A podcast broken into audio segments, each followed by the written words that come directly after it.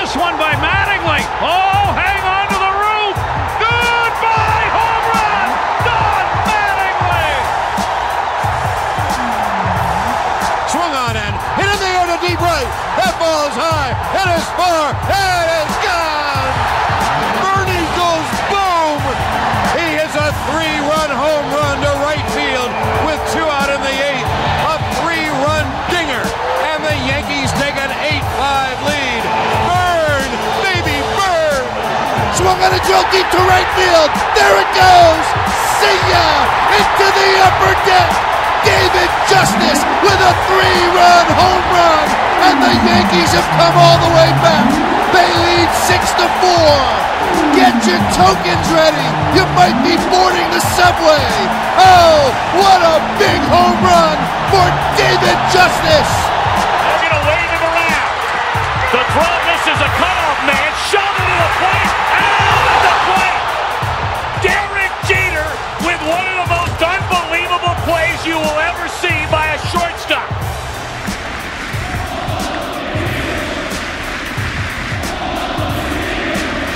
They're chanting Paul O'Neill's name. There's still six outs to go. Sean pops it up. He ran right into the Oh, what a catch! And what a Did you see that? Play by Jorge Posada ha! With his bare hand. That was unbelievable. Baseball. Figgins backed him off. They got tangled up. Jorge Posada dropped his glove and he made a catch barehanded. I've never seen that before. Swisher skies one into center. Back at the wall. This ball is off the wall. One run scores. It'll be Nunez. Jeter right behind him. And with that, the Yankees have taken the lead. Down nine to nothing. They lead it in the eighth, ten nine. Judge hits one to center field and deep. Going back, Kiermaier, turning, looking, see ya! A monster home run. Back-to-back home runs by the Baby Bombers in their first big league at-bats. Can you believe it? The drive. Left center field. Sanchez is watching. This ball's flying. Three-run blast out of Fenway Park, all the way out. Rivera sets and deals. Strike three. Ball game over. Yankees win, and it's perfect because the greatest closer in history now has the most saves in history. First at bat of the game. There's a fly ball deep to left. It's on its way. There it goes, and the Yankees are going to the World Series. Aaron Boone has hit a home run. The Yankees go to the World Series for the thirty-ninth time in their remarkable history. Aaron Boone down the left field line. They are waiting for him at home plate, and now he dives into the stone. The Yankees win it six to five. Ball game over. American League Championship Series over. Yankees win. No! Yankees win! Sziasztok, ez itt a New York Yankees Hungary és a Yankee háza Yankees-zel kapcsolatos podcastje. A mikrofonnál dé es és B. Nagyon sok szeretettel üdvözlünk mindenkit, ezúttal ismét ketten. Mike most a jól megérdemelt pihenését tölti a holnapi munkanap előtt. És hát a hatvanegyedik adással jelentkezünk.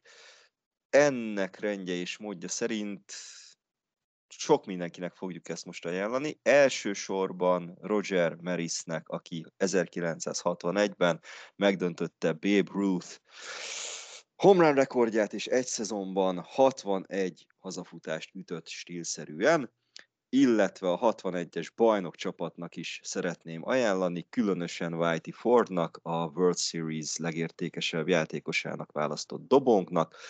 Ugyan, ugye hatvanban a Pittsburgh Pirates ellen vereséget szenvedtünk, egy meg nem érdemelt vereséget, hatvanegyben viszont a csapat visszapattant, és négy egyre verte a Cincinnati Redset, úgyhogy százkilenc győzelmet szereztünk az alapszakaszban, és nagyon simán tudtuk legyúrni, legyűrni a Reds csapatát.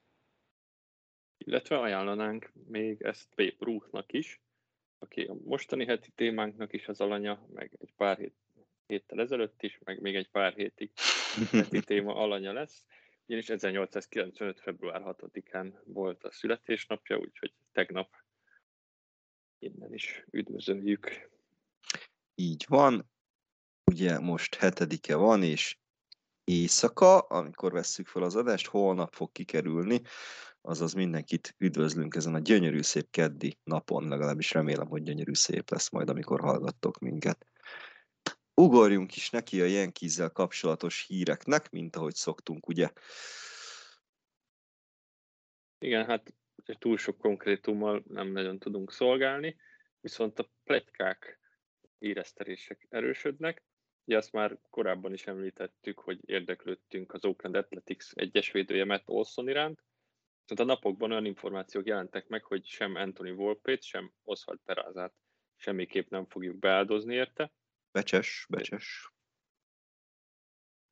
Wolpét és Perazát egyébként, hát mindig megemlítjük a nevüket, de ugye az a terv, hogy valamilyen rövidtávú shortstop megoldást hozunk, hogy, hogy valamelyikük át tudja majd venni akár huszonháromban vagy huszonnégyben a pozíciót.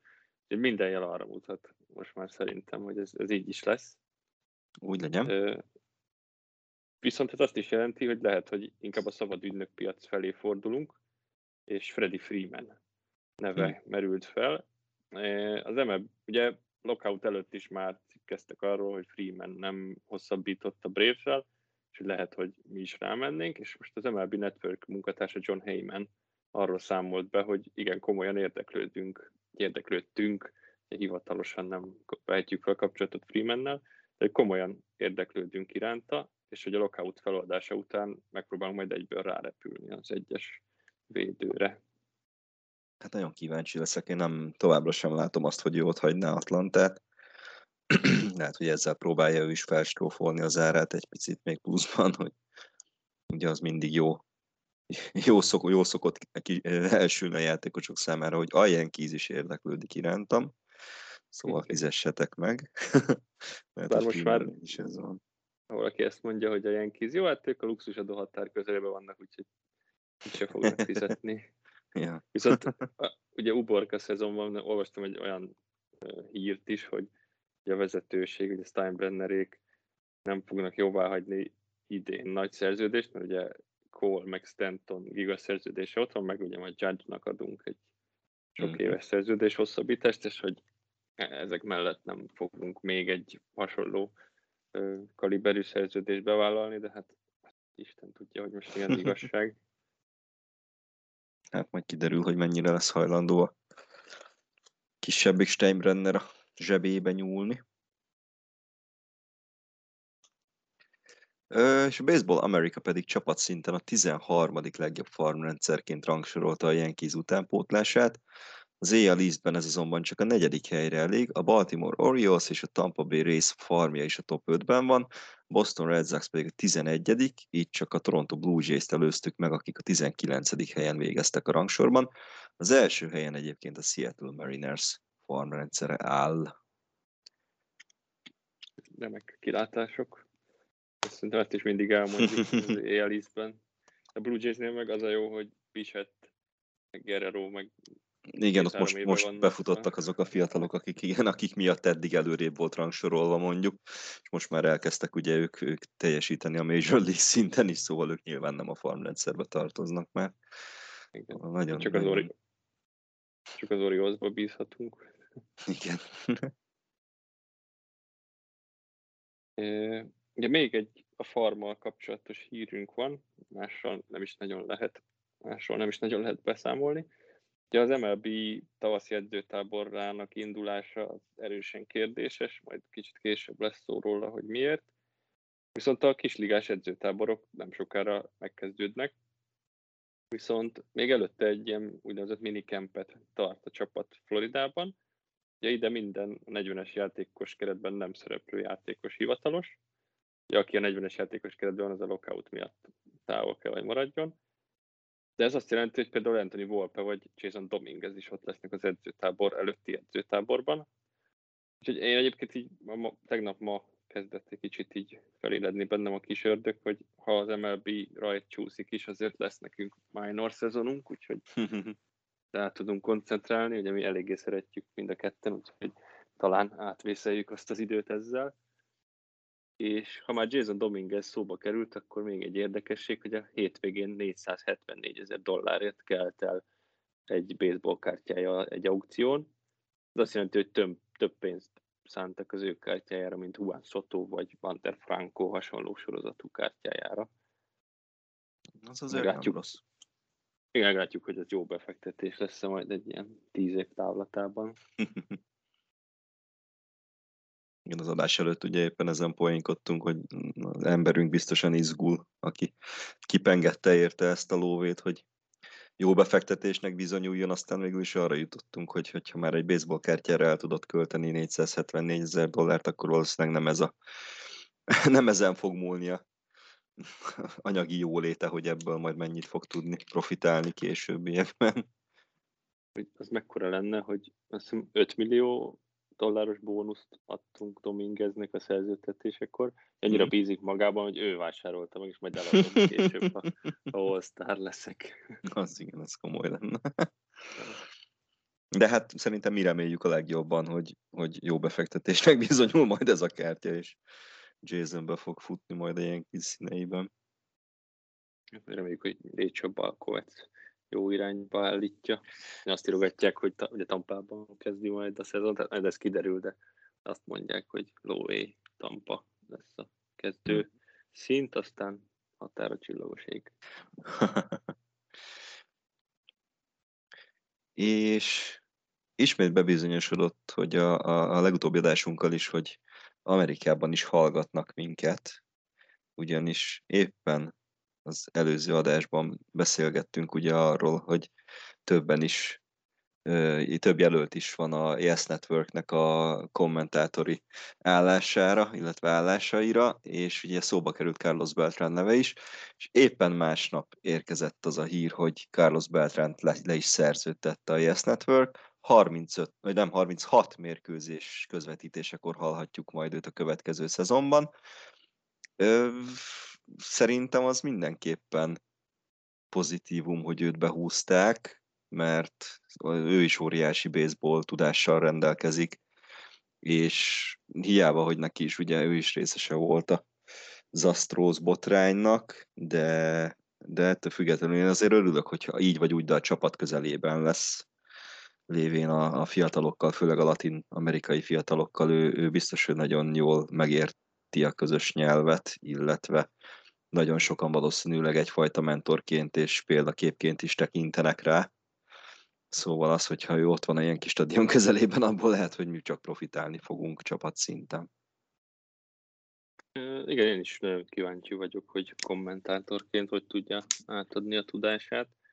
Ugye mindenhonnan azt mondják, hogy tényleg jó akkor a baseball elme, hogy szerintem biztos jó lesz hallgatni. Még nehezen tudom elképzelni ekkora kaliberű játékosoktól, hogy két-három mondattal ne, ne adják át azt, ami nekünk fogalmunk sincsen, hogy hogy működik. Szóval. De egyébként azt akartam mondani, hogy így latin-amerikai területeken mekkorát megy a podcastünk. Papa Florial is szólt, persze vannak, most Beltrán. Igen, múltkor ugye ilyen kis kinevezte Matt Blake-et még, amikor, vagyis nem, nem is Matt Blake volt, ki, ki volt, valamelyik edzőről volt szó, azt hiszem, és ott is pont beszéltünk róla, és másnap jött a hír, hogy kineveztek, kinevezték. Eric szóval... Chavez, nem tudom pontosan. Nem, nem, nem, nem, nem, nem is tudom, hogy ki. Na mindegy, de volt valami ilyesmi, hogy pont valakiről beszéltünk, és akkor következő, következő nap érkezett éppen a hír, hogy, hogy, hogy ő is, ő is, hogy ő ráesett a választás. De, de igen, már rendszeresen bebizonyosodik, hogy hallgatnak minket kint is. És akkor nézzük a, a nemzetközi, illetve az em el bé-s híreinket. Ugye túl sok mindennel most sem tudunk vagy szolgálni, és itt sem tudunk szolgálni a lockout miatt, de azért van egy-két dolog, amivel készültünk. Talán a legfontosabb hír ugye az a kollektív szerződés körüli tárgyalások. És a liga és a szakszervezet január közepétől kezdve folytatta a, a megbeszéléseket. A szakszervezet utoljára február elsején ismertette a saját véleményét, ajánlatát, ötleteit, viszont erre a tulajdonosok, ugye a liga részéről nem érkezett válasz. Némileg, némileg a semmiből úgy döntött az em el bé, hogy szövetségi közvetítő, vagy mediátor bevonását kezdeményezik. Amire az volt a szakszervezet válasza, hogy köszi, nem, hogy így folytassuk ketten a tárgyalást, minek bevonni mediátort, úgyhogy gyakorlatilag semmivel nem vagyunk közelebb a megállapodáshoz. Szerintem a spring training az csúszik, hát ezzel nem mondok nagyot, meg nem vállalok túl sok mindent, de most már egyre inkább úgy tűnik, hogy az alapszakasz sem fog március harmincegyedikén megindulni, bár azért az még majdnem két hónap. Hát nem tudom, mekkora őrület lesz itt majd, ha egyszer megegyeznek, és igazolni kell, meg spring traininget levezényelni. Látjuk. Engem meglepett ez egyébként, hogy a, a játékos szakszervezet ennyire elutasította ezt a mediátor bevonását. Amikor, amikor jöttek ezek a hírek, hogy a liga az kezdeményezi ezt, hogy legyen egy külső bíra, úgymond, akkor, akkor én megörültem egy picit, hogy hát ha ezzel akkor előrébb lesznek, és egyből utána érkezett az, hogy hát a szakszervezet az maga azt mondta, hogy köz, de köz nem. Igen, én ugye, hát most kicsit reklámozom magamat, de ugye a blogra pont... Én akartam, akartam reklámozni. Ja, ne, nem azért, csak azért hozom fel, hogy olvasgattam pár cikket, és elsőre én sem értettem, hogy ez most így igazából miért, talán pozitív lett volna ez a mediátor, de ugye nekik az az álláspontjuk, hogy a szakszervezet hozza a úgymond a reformokat, azért nekik is vannak föltörre rugaszkodott ötletek, de kicsit ők azok, akik, akik próbálnak javítani a helyzeten, tulajdonosok meg így állnak, hogy hát nem, ez sem, ezt elfogadjuk, ha le- lementek kutyába. Uh-huh. Uh, és szerintem kicsit így próbálnak a közvélemény felé is ezzel jelezni, ugye Britton is, meg Tájon is, meg egy csomó játékos Twitteren megszólalt, hogy igazából ugye ez a collective bargaining, ez azt jelenti, hogy bargaining kéne, tehát hogy tárgyalgatni kéne, nem az, hogy nem válaszolunk, és akkor legyen egy mediátor. Na, hát meglepő egyébként, hogy tényleg így elutasították, mert most ezzel a tulajdonosok is mutogathatnak, hogy hát mi próbáltunk megegyezni, de ti nem akarjátok, de kezd komikus lenni ez a szitu. Hát igen, és hát tényleg most már egyre kérdésesebb az, hogy hogy a szezon alapszakasz el fog-e tudni kezdődni időben. Tudod, azt a tweetet meg kell említenem, amit bedobta olyan kis Britton. Brittonnak válaszolt egy szurkoló, hogy nem érdekli, hogy milliómosok, milliárdosokkal vitáznak, ő ki akar menni a meccsre, elkölteni egy heti fizetést kajára, sörre, és aztán nézni, ahogy októberben cserben hagyja a csapat. És Britton válaszolt neki, hogy reméljük, hogy idén októberben nem, nem lesz ez. Az óriási tweet volt. Igen. És hát amit ugye mondtál is, hogy a strikeout pont blog pont hu-n van egy nagyon-nagyon jól összeszedett és hosszú írás most arról, hogy hogyan állnak a dolgok jelenleg, illetve hogy hogyan jutottak ide a kollektív szerződésről való tárgyalás sorozatban. Mi olvassátok el, majd be lesz linkelve ide is a podcastnek a ezen részéhez. Nagyon jó kis írás lett. Köszönöm szépen. Ha valaki meg angolul szeretné, akkor a Playból Facebook oldalon Robi tömérdek mennyiségű cikket rakott ki erről a témáról. És hát változások jönnek a, a legmagasabb minor league szinten is. Ugyanis a á á á alapszakasza ezentúl száz ötven mérkőzéses lesz, eddig ugye száznegyvennégy meccs volt, ezt most fölemelték hat meccsel. És van egy újabb visszavonulónk is, egy elég nagy névnek számító, méghozzá Adrian González, aki az em el bé-ben kétezer-tizennyolc óta nem lépett pályára, de mégiscsak most jelentette be a visszavonulását hivatalosan. Ugye játszott a Boston Red Sox-ban, a Los Angeles Dodgers-ben, a San Diego Padres-ben, New York Mets-ben, Texas Rangers-ben is. Nekem főleg a, a, a Dodgers-ből van meg egyébként. Nyilván a Red Sox-ban emlékszem rá, főleg a, amiatt, hogy oda vitték őt, hogy majd ő megváltja a világot, aztán annyira nem jött össze. De, de valamiért nekem ugye a Padres után került oda, ha jól emlékszem, és aztán meg a Red Sox-ból a Dodgers-be. Igen, és a, ahogy így visszaemlékszem, azt hiszem, hogy az volt az a csere, amikor a, ugye a Dodgersnek már új tulajdonos csoportja lett, uh-huh. És a Carl Crawfordot, Beckettet, Adrian González, nem is tudom, még egy pár ilyen... Igen, akkor nagyon sok, igen, igen, igen, igen. Ugye gyakorlatilag így kimentették a Red Soxot ezzel, hogy tevérdek mennyiségű fizetéstől szabadították meg, és kb. Ekkor jelezte a Dodgers, hogy ők igen, így ekkora nagy All pénzeket in. Fognak mozgatni. Igen. És van még egy nemzetközi baseball hírunk, hírünk is, idei télen a, a téli ligákat annyira nem követtük, sőt, gyakorlatilag egyáltalán nem követtük, de mentségünkre legyen szólva, nem volt túl sok játékos lent Dominikán, viszont a karibi széria véget ért, és a kolumbiai Caimanes de Barranquilla nyerte a, az idei karibi szériát, a döntőben négy egyre verték a dominikai Gigantest, ez hm. volt a Caimánok első karibi széria győzelme, és gyors megnéztem, mert nekem nagyon ismerős volt ez a csapatnév, és tavaly, amikor fogadtunk, akkor én a Caimanesre tippeltem, de talán egy meccset nyertek, de lehet, hogy egyet se. Egy éven múlt. Egy, egy évet tévedtél, igen. Igen, egy éven múlt a kajám. Yeah. Egy kolumbiai karibi széria győzelem született. Ez nem annyira, nem annyira várt dolog volt szerintem. Szerintem se. De abból kiindul, hogy tavaly, azt hiszem utolsó előtt lett a Caiman, ez lehet, hogy utolsó is. Mm. De egy Mike jön nekem egy kajával. Ezt majd behajthatod rajta, hogyha jön föl valamikor Pestre. Szerintem egy, nem tudom, hogy három hét múlva, amikor már nem lesz annyira gyanús, akkor bedobom, hogy ja, amúgy a Caimanes miatt. Kiderül, hogy hallgatja az adást, amelyikben ő nincs benne. És akkor nézzük a heti témánkat. Ugye az adás elején B már belengedte, hogy folytatjuk Babe Ruth életét és karrierjét.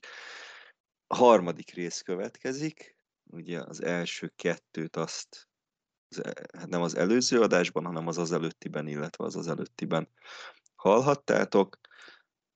Következő rész az a Bostonból New Yorkba való átkerüléséről fog szólni.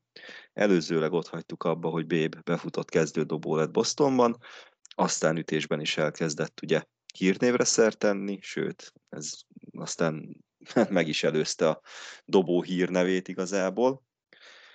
Amikor a New York-i Harry Frazee lett a Red Sox tulajdonosa, a bostoni média és a csapat rajongótábor eléggé szkeptikusan állt a dologhoz, aztán a, a gyors sikerességgel meggyőzte őket, és a pozitív megítélését tovább növelte, hogy láthatóan próbálta építeni is a csapatot új játékosok megvételével vagy játékoscserékkel, és főleg ugye a háború miatt besorozott játékosok helyére hozott utánpótlással nyerte meg magának a médiát, illetve a rajongótábort. Sikerek pedig nem is maradtak el. ezerkilencszáztizennyolcban a Red Sox megnyerte a bajnokságot, következő szezon pedig rekordnézőszámot hozott, lévén Ruth a hazafutásai által országos szenzációvá vált már akkor. Ez év márciusában Ruth állítólag elfogadott egy három évre szóló huszonhétezer dolláros szerződést, mégis a rajongókat hideg zuhanyként érte az évvégi hír, miszerint ezerkilencszáztizenkilenc december huszonhatodikán Frazee eladta Babe szerződését a New York Yankeesnek. Az üzlet nem minden körülménye teljesen világos, de a legendák szerint a Yankees tulaja, a sörgyáros és a kongresszus egykori tagja Jacob Ruppert megkérdezte a főedző Miller Huggins-tól, hogy szerintem mi kell a csapatnak ahhoz, hogy sikeres legyen. Huggins pedig rávágta, hogy szereznek Ruthot Bostonból. Oké. Okay. Ezt én is el tudtam volna mondani. Egy, egyszerű a terv, igen. Tehát... igen. Az is közismert volt ezekben a körökben, hogy Frazee pénzszükében van, mivel a színházi produkcióit próbálta finanszírozni valahogy. Volt egy hasonló példa egyébként, ami előrevetíthette Ruth eladását, a bostoni dobójátékos Carl Mays. Ott akarta hagyni a Red Soxot egy vita után, Frazee pedig ezt úgy oldotta meg, hogy eladta Mays-t a Yankeesbe, pedig az American League elnöke ellenezte ezt a tranzakciót. Vagy egy másik uh, magyarázat, hogy Frazee egy beépített ember volt. És nem biztos, hogy csak ő egyébként, majd később lesz még erről szó nem sokára. Így van, tényleg, tényleg, tényleg. Ugye az, hogy Frazee-nek miért kellett sok pénz, méghozzá gyorsan, ezt homály fedi, Ugye a legismertebb verzió az az, hogy finanszírozni akarta a No No Nanette című Broadway darabot, amitől anyagi biztonságot remélt. Ugyanakkor ezt a művet ezerkilencszázhuszonötig be sem mutatták, addigra pedig Frazee eladta a Red Soxot. Vannak még találgatások arról is, hogy a szálak egy másik darabnál érnek össze, ugyanis a szintén Frazee pénzéből fizetett My Lady Friends-et már ezerkilencszáztizenkilencben bemutatták, és ez volt az alapja a No No Nanette-nek később. Most ezt így visszagondolva, nem is tudom, mekkora sikeres színdarabnak kell lennie, hogy Babe Ruth, meg egy Broadway produkció, nem tudom, talán macskákat lehet ezzel, nem tudom. Igen, hát a No No Nanette egyébként tök sikeres lett egyébként, tehát így nagyon-nagyon tényleg befutott vele, és állítólag meg is teremtette számára ezt az anyagi, anyagi biztonságot, amit remélt tőle, de, de tény, hogy csak huszonötben mutatták be, és ugye a pénzt azt meg, vagy hát a csereüzletet azt meg már tizenkilenc végén nyílbe ütötték. Mindenki olyat kivéve a Red Soxot. És ez így van, jó? É, így van, igen. Földobtam a labdát, te pedig lecsaptad. A Red Sox sikerei ellenére is volt pénzügyi nyomás Frazee-n, lévén Ruth teljes mértékben tisztában volt a saját hírnevével, és azzal, hogy a baseball, mint sportág egyre nagyobb népszerűségnek kezdett örvendeni, aminek ő volt az egyik legfőbb oka. Ezek hatására pedig újra akarta tárgyalni az előzőleg megkötött szerződését, amely ezerkilencszáztizenkilenc és ezerkilencszázhuszonegy között évi tízezer dollárról szólt. Anya azzal fenyegette a csapatvezetést, hogyha nem duplázzák meg az összeget, akkor nem lesz hajlandó játszani, és inkább máshol kamatoztatja a tehetségét. Ez pedig, ez, ez pedig ráncreakciót indított el, és a többi játékos is elkezdett fizetésemelést követelni. És hol tudta volna még, és milyen tehetségét? nem, nem tudom, ezt nem, nem részletezték a cikkben, pedig nagyon kíváncsi lettem volna egyébként, hogy mi volt a terv. Sörvésli versenyeken indult volna. Mindez egy tetejében egyébként Frazee még tartozott a Red Sox előző tulajdonosának százhuszonötezer dollárral, és elég sok végén égette a gyertyát ez az ember. Igen. Hát, hát így... egy-két, egy-két ír Bostonból meglátogatta, hogy hol van az a százhuszonötezer dollár. Igen, és hirtelen sürgőssé vált a pénzszerzés. És ugye New Yorki oldalról Jacob Ruppert és Tillinghast Huston ezredes, ilyen kis tulajdonosai egyaránt gazdag emberek voltak, és sok pénzt töltek bele abba, hogy a hogy egy sikeres csapatot építsenek fel, többek közt ugye ezerkilencszáztizennyolc és tizenkilenc során több játékost is oda csábítottak nagy szerződésekkel, illetve csereüzletekkel, ugyanakkor Ruppert sörgyárat komoly veszteségek sújtották az alkoholtilalom miatt, valamint a csapatot el akarták végre költöztetni a Polo Groundsról, ahol a Giants kvázi vendégeként játszhatták a hazai meccseiket, viszont az új stadion építése nagy költségekkel járt volna. Ugye erről egyébként a, a stadionok heti témasorozatunkban külön részt is szenteltünk ugye a Yankees, Yankees stadion előtti életének. Mégis, amikor a Huston ezredessel ugyanazon körökben mozgó Frazee eladó, a Yankees tulajdonosok nem hezitáltak, hanem azonnal lecsaptak a lehetőségre. Babe Ruth így New Yorkba költözött, a vételára pedig százezer dollár volt, ami akkoriban rekordösszegnek számított egy baseball játékosért. Emellett Ruppert adott, uh, Ruppert adott Frazee-nek egy háromszázötvenezer dolláros kölcsönt, aminek a fedezetét a Fenway Parkra tett jelzálog biztosította. Elég bátor húzás volt így Frazee-től.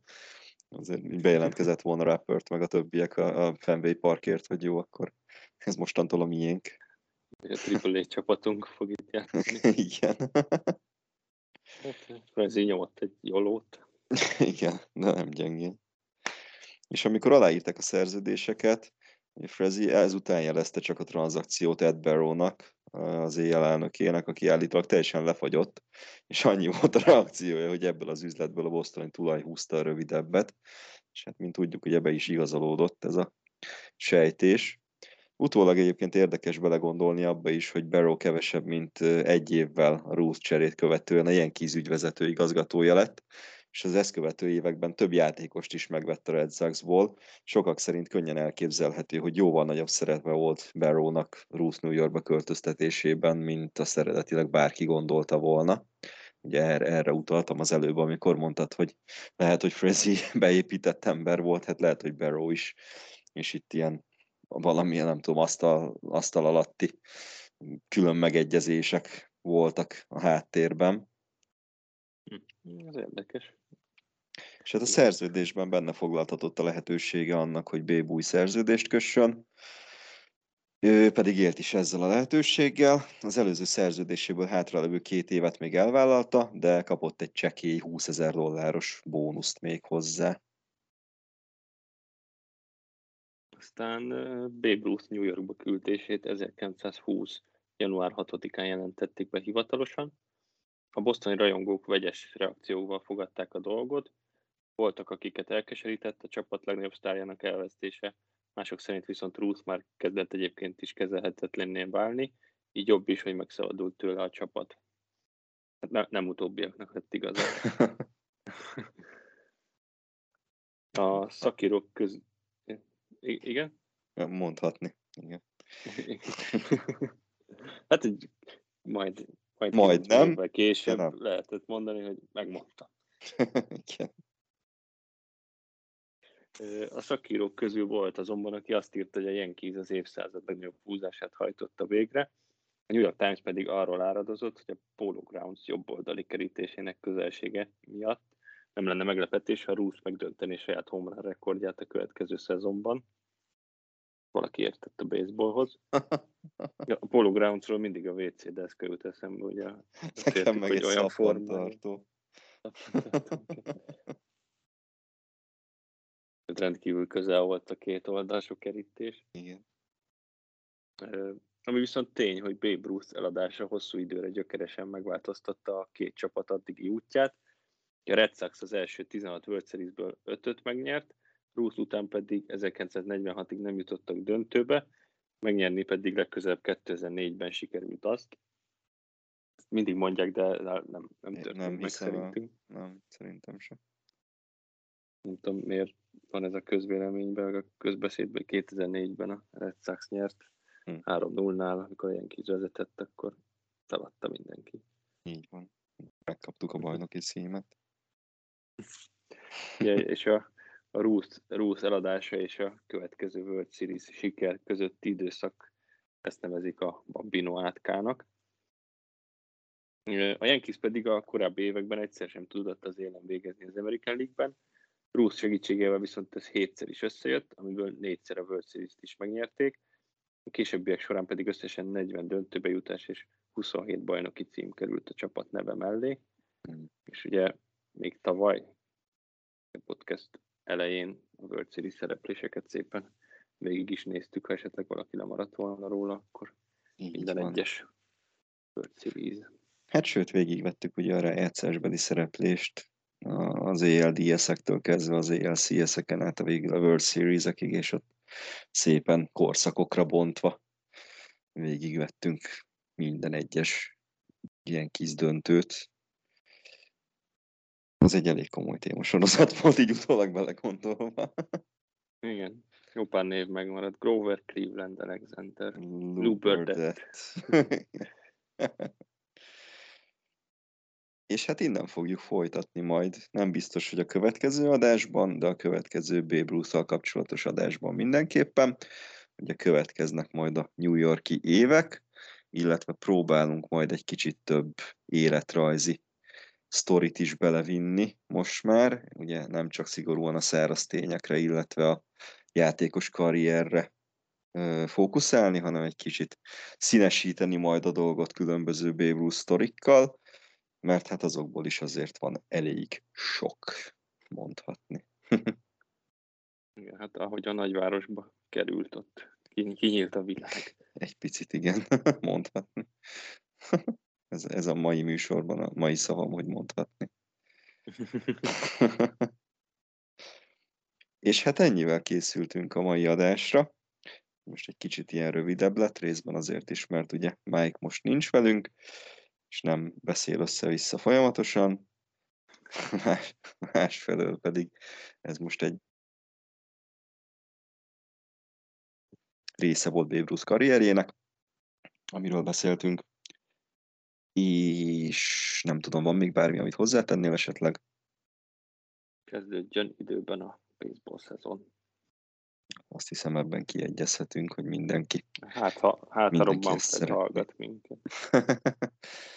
Dear miszter Manfred. Igen. És hát köszönjük hát szépen. Én... Igen? Elnézést, mondom, a triple A szezonra nagyon, és a kisligára így Volpék miatt most nagyon elpörögtem. Hát igen, hogyha más nem, akkor tényleg majd azt fogjuk követni, és akkor arról beszámolunk szépen minden alkalommal. Illetve hát úgyis mi ketten visszük általában a, a ilyen Kiss Hungary-n belül is a, a, a minor ligás híreket és eredményeket, meg recapeket. Most még jobban kiteljesedhetünk majd ebben. Dominican Summer League elemzések. Igen. Szóval köszönjük szépen akkor a figyelmet mindenkinek. Kövessetek minket Facebookon, élesszétek fel a Discord szerverünket, pont ma néztem meg, és szilveszter óta nem volt konkrétan semmi benne, legalábbis a közösben. B-t megtaláljátok a strikeout pont blog pont hu-n, olvassátok el az legúj, a legújabb cikkét a Lockoutról, Mike-ot a, a catch pont blog pont hu-n, engem pedig a jenkikháza pont blogspot pont com-on tudtok elérni, illetve olvasni. Hallgassatok minket Spotify-on, illetve az anchor pont ef em-en, ahol szét van dobva a különböző streaming szolgáltatókra az adás. Mike szokta mindig ezt szépen elsorolni, Google Podcast, meg Apple Podcast, meg Pocket Cast, meg tököm tudjak ezt. És azt hiszem ennyi. Mi bevágjuk ide Mike-ot. Igen, tényleg azt, kéne, igen, igen, azt az egyik adásból ki kéne vágni, amikor így elsorolja, és akkor azt mindig csak így mindig csak bevágni a végére. És hát köszönjük szépen még egyszer a figyelmet. Köszönjük. Hajrá, Yankees!